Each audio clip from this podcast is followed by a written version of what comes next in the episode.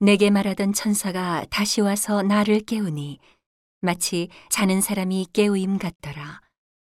그가 내게 묻되 네가 무엇을 보느냐? 내가 대답하되 내가 보니 순금 등대가 있는데 그 꼭대기에 주발 같은 것이 있고 또 그 등대에 일곱 등잔이 있으며 그 등대 꼭대기 등잔에는 일곱 관이 있고 그 등대 곁에 두 감람나무가 있는데 하나는 그 주발 우편에 있고 하나는 그 좌편에 있나이다 하고 내게 말하는 천사에게 물어 가로되 내 주여 이것들이 무엇이니까? 내게 말하는 천사가 대답하여 가로되 네가 이것들이 무엇인지 알지 못하느냐?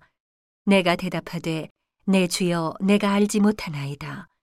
그가 내게 일러 가로되 여호와께서 수룹바벨에게 하신 말씀이 이러하니라. 만군의 여호와께서 말씀하시되 이는 힘으로 되지 아니하며 능으로 되지 아니하고 오직 나의 신으로 되느니라. 큰 산아, 내가 무엇이냐? 내가 수룹바벨 앞에서 평지가 되리라.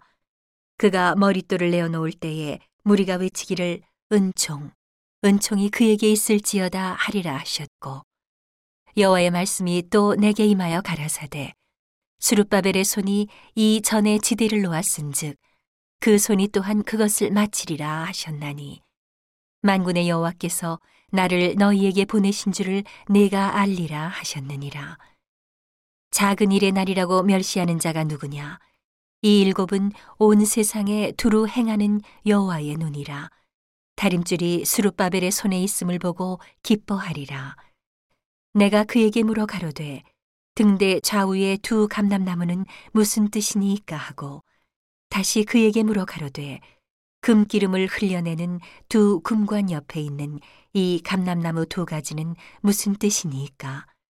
그가 내게 대답하여 가로되 내가 이것이 무엇인지 알지 못하느냐?